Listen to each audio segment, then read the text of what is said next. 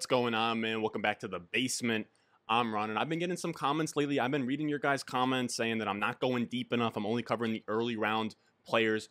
Guess what? We're only in the first week of August. We're going to get deeper. We're going to get into those sleepers. We're going to get into the guys I like in the middle rounds. We got plenty of time for me to cover my favorite players. So I figured today, let's go dumpster diving. We're going to be looking at those rookie wide receivers I talked about in last week's video, where I went over wide receivers that are rookies outside the top 100 picks versus sophomore wide receivers outside the top 100 picks. We found that we want to be targeting the rookie wide receivers in that range. We want to be targeting this year's Claypool, Higgins, CeeDee Lamb, Brandon Ayuk. We want to hit on one of those wide receivers late that could really give us a league-winning season. And we're at a huge advantage here because if you've been subscribed to the channel for a long time, you know that we cover draft season, we do dynasty content, so we know which one of these rookie wide receivers are talented and which ones aren't. So that's going to be a huge advantage for us in our home leagues and any leagues that we're playing. And if you want that edge, man, make sure you go down below, subscribe, leave a like, turn the notification bell on so you know when I post videos. Let's go over my three of my favorite targets in 2021. Let's go. Rapper, song, singer, suspended, subpoena from misdemeanors, dreamer, hellback asses, Loki still again, and I still shake a bull squat.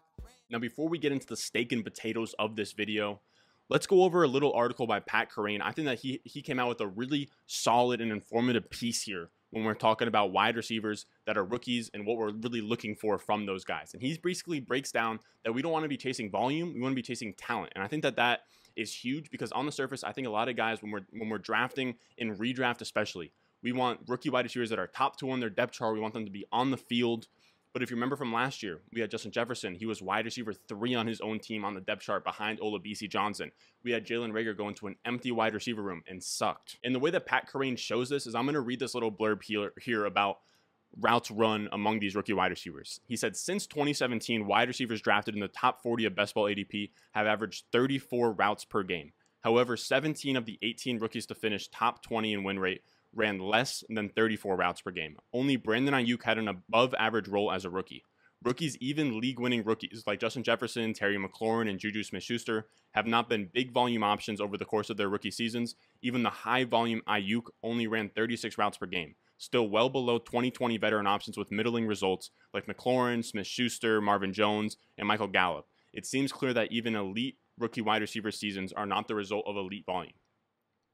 Then he highlights how you're getting a higher yards per out run, which is a really good efficiency metric for these wide receivers, from rookie wide receivers as opposed to veteran wide receivers late, and you're getting them at a fraction of the cost. So then he says, furthermore, when thoroughly considering the argument that we draft rookies as a bet on increasing roles, these efficiency numbers make perfect sense. Which wide receivers are more likely to see their usage spike, the ones who are playing well or the ones who are playing poorly? Simply put, projected volume is not our top priority when targeting rookie wide receivers. Even to the extent that volume is driving rookie win rates, it is largely because these players are earning more and more volume throughout the season due to stronger than expected play. And I'll link that article down below, but I just wanted to say that we want to target the best prospects with the most talent, not the ones we think have roles immediately. That's a big trap I think a lot of people fall into. We just want to target the good players. Now, I think the guy who fits that perfectly is Terrace Marshall. He was a second-round pick for the Carolina Panthers, and he's the perfect fit because he has this archetype where you're betting on talent, not situation here, and you're getting that discount. You're getting him in the late 11th round on Underdog Fantasy Football, and you're probably getting him a lot later than that in your home leagues. Terrace Marshall has all the upside in the world because he has that talent. I personally had him before draft capital was even factored in. I had him as my pre-draft wide receiver 2. I thought that he was that good. Eventually, Rashad Bateman goes first round. He goes second round, so they swap. So he's my wide receiver 3 in this draft class. You're getting a discount where you can draft him as like the wide receiver 6 in this class. Now, when we talk about him as a prospect, he broke out at age 19, which we love to see. We want to see a guy break out as a freshman or as a sophomore and then get an early declare. And he did all of that while also being behind a depth chart with, wait for it, Jamar Chase and Justin Jefferson. The guy had all the studs in the world on his depth chart, and he still looked fine. He also tested as a physical freak, 6'2", 205, runs a 4.4, and we want that alpha size because that offers us the most upside. Those big wide receivers, they can score touchdowns, they can command a lot of targets, you know, that alpha type wide receiver. That's what Justin Jefferson is, Claypool, all those guys. He's really good at scoring touchdowns. He scored 13 TDs in 12 games on the same team as Jefferson and Chase. Then the next year as the lone wide receiver at OSU, he scored 10 touchdowns in 7 games. The guy is a red zone monster, and it's kind of what the Panthers have been lacking. Robbie Anderson and DJ Moore only scored 7 touchdowns each last year, and the Panthers have been bottom 5 in passing, TDs the last 5 years. Now, obviously, I'm not going to sit here and say that Darnold is the second coming of Jesus Christ and he's going to be the tie that lifts all boats in this offense, but touchdowns aren't sticky year to year. Maybe Sam Darnold kind of doesn't look as bad as he was in New York, and he can kind of right the ship ever so slightly. All I'm saying is that we could see the touchdown passing rate for the Panthers bounce back a little bit, and I think Marshall's red zone efficiency could probably fix that a little bit. Now, going to the opportunity part, Terrace Marshall is buried behind DJ Moore, Robbie Anderson, and Christian McCaffrey, but this is a team that just supported 3 top 28 wide receivers and an RB1, and I think Terrace Marshall absorbs some of the Curtis Samuel role, and they don't have a clear tight end. They have Ian Thomas, they have Dan Arnold. I don't think either of those guys are going to be used heavily in this offense, so I think Marshall's going to play this big slot role and be a red zone weapon. So he's going to be kind of like a hybrid tight end, big slot, and I think that that's really interesting, especially because him and OC Joe Brady on the Panthers have a connection. They were together at LSU when they won the national championship. So there's a world out there where Joe Brady schemes some red zone looks. He's a really good talent that we didn't account for. He's scoring touchdowns. He's looking good in the slot, especially with DJ Moore and Robbie Anderson taking a lot of the coverage, a lot of the resources of the defense. And Terrace Marshall reminds me a lot of Chase Claypool last year. You know, he's a guy who is big, explosive, second-round rookie, somebody that's going a little bit slept on in redraft at this point. But I think that he could easily lead the Panthers in receiving touchdowns this year, and I don't think that that's that bold of a take. Now, next up, we're going to talk about Rondale Moore, second-round draft pick out of Purdue. He goes to the Cardinals, and look, I love Elijah Moore, but Elijah Moore and Rondale Moore are very similar players, very similar tier of prospect, in my opinion. And I love Elijah Moore. He just got hurt, so that kind of does hurt Elijah Moore a little bit, but assuming Elijah Moore was healthy, I preferred Rondale Moore at price because you could just get his cheaper twin 25 picks later. And Rondale Moore is really exciting because he has this profile where his only concern is size. But the beauty of that is in redraft, you can put him on your bench. And if the size isn't a problem, we'll know right away that he's a stud. He has that kind of prospect profile, especially because in college, he came in there as an 18-year-old. He produced on day one. I think Rondale Moore is the kind of guy where if he comes out there, the size isn't an issue. He's so dynamic. He's so explosive where on day one, he will look like a good wide receiver. In his freshman year at Purdue, he put up 114 catches, 1,258 yards, 12 touchdowns through the air with 21 carries, 213 rushing yards, and 2 rushing touchdowns as an 18-year-old freshman in the Big Ten. At 5'9", 170 pounds, he did that. It's just a wild stat line at that age, at that size. And I think that he could be that kind of difference maker, anomaly type guy in the NFL. Now, the rest of his stats, if you look at the screen, they're not that pretty, but he only played 7 more games after his freshman season because he already had his draft capital cemented. You know, he was already a second-round pick, and then on top of that, he had some, like, precautionary leg injuries. I don't know. They held him out. It was like a hamstring injury, and then it's like, why play the rest of the season? The COVID thing happened, so that kind of screwed up the rest of his draft profile, but he still goes second round. He's dynamic, and what really sticks out is he's almost a running back. He's like a mini running back. He's 5'7", 181 pounds, and he's just a freak athlete. He runs a 4.37. He also finished in the 94th percentile or better in burst and agility testing, and he has this kind of all-purpose skill set that I think really fits well in this Cardinals offense. You know, Kingsbury was brought in to be this guru air raid guy, but I think what people don't understand is that Cliff Kingsbury kind of sucks. Like, he isn't that great at play calling, and it's more, instead of it being like this vertical air raid or whatever, it's more horizontal and shallow. You know, a lot of screens, a lot of checkdowns, a lot of you know, it's not super creative, but it is a lot of get your guy in space out there, and that's what you want for Rondale Moore. Rondale Moore won't be playing in DeAndre Hopkins' role, but we can see on this reception perception chart that there's a lot of slants, a lot of curls, a lot of screens, a lot of stuff in the short areas of the field, and that's why Rondale Moore has like a 9 yards per reception in college. He had one of the lowest ADOS. He operates in that range. And this is where Rondale Moore really eats. This is what Matt Harmon said in Reception Perception for Rondale Moore. He said, what you really want to do with Moore is get him the ball as quickly as possible on those flats, slants, and screens. That's where the fireworks happen.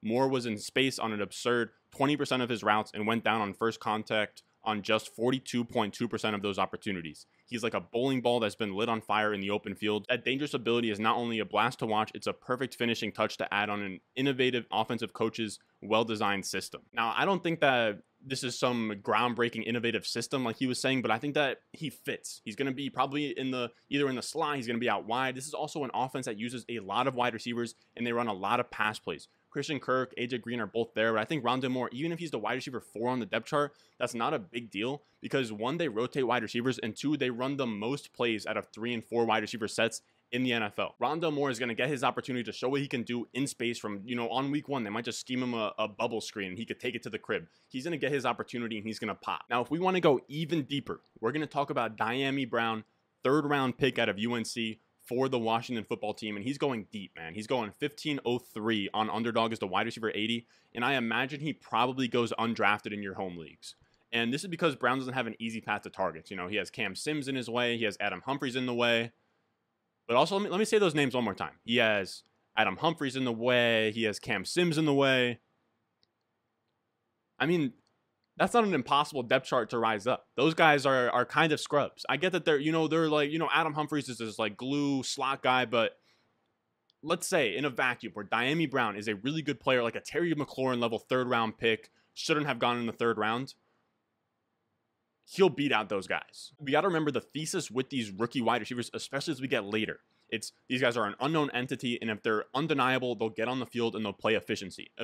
That's what we're going to see with Diami Brown. And if you have him on the bench, you can just turn him out there. You can just, okay, he doesn't do anything in the first 2 weeks. Okay, throw him back out into the water. Now, his prospect profile was pretty good. He was a 3rd round pick. He broke out at age 19, and he was crazy efficient. That's what we're looking for, these guys who are really efficient. He averaged over 20 yards per reception and posted a top 10 yards per reception in his last 2 seasons. That's a really good skill set to fit with Ryan Fitzpatrick. He's like a baby Will Fuller. He operates at a deep threat. He wins at high rates on all vertical routes, on reception perception, on the 9 route, on the post route, on the corner. He looks great on all that stuff. And if he can find his way into that flanker role on the outside with Curtis Samuel in the slot, and then you have Terry McLaurin at X, we're looking at a huge value here in the 15th round. He could easily get his way into top 36 wide receiver numbers if he is as good as we want him to be. Now, before we wrap up the video, I want to do some honorable mentions. I want to say I love Elijah Moore. I love Rashad Bateman. Both of them, I loved both of them before they got hurt. Now that they got hurt, I think everyone's cooled off of them. But here's the thing. They were both going 25 picks ahead of Terrace Marshall and Rondale Moore. Now, I personally have, when we were doing the pre-draft rankings, I had Devonta Smith, Jalen Waddle, Terrace Marshall, Rondale Moore, and Elijah Moore all in the same tier. I had Rashad Bateman a tier ahead of all of them, and I was scooping up a lot of Rashad Bateman before he got hurt. But we got to trust the research we did in the winter and the spring. Why pay for Devonta Smith, Elijah Moore, Jalen Waddle in the top 100 picks when Terrace Marshall and Rondale Moore can be had rounds later?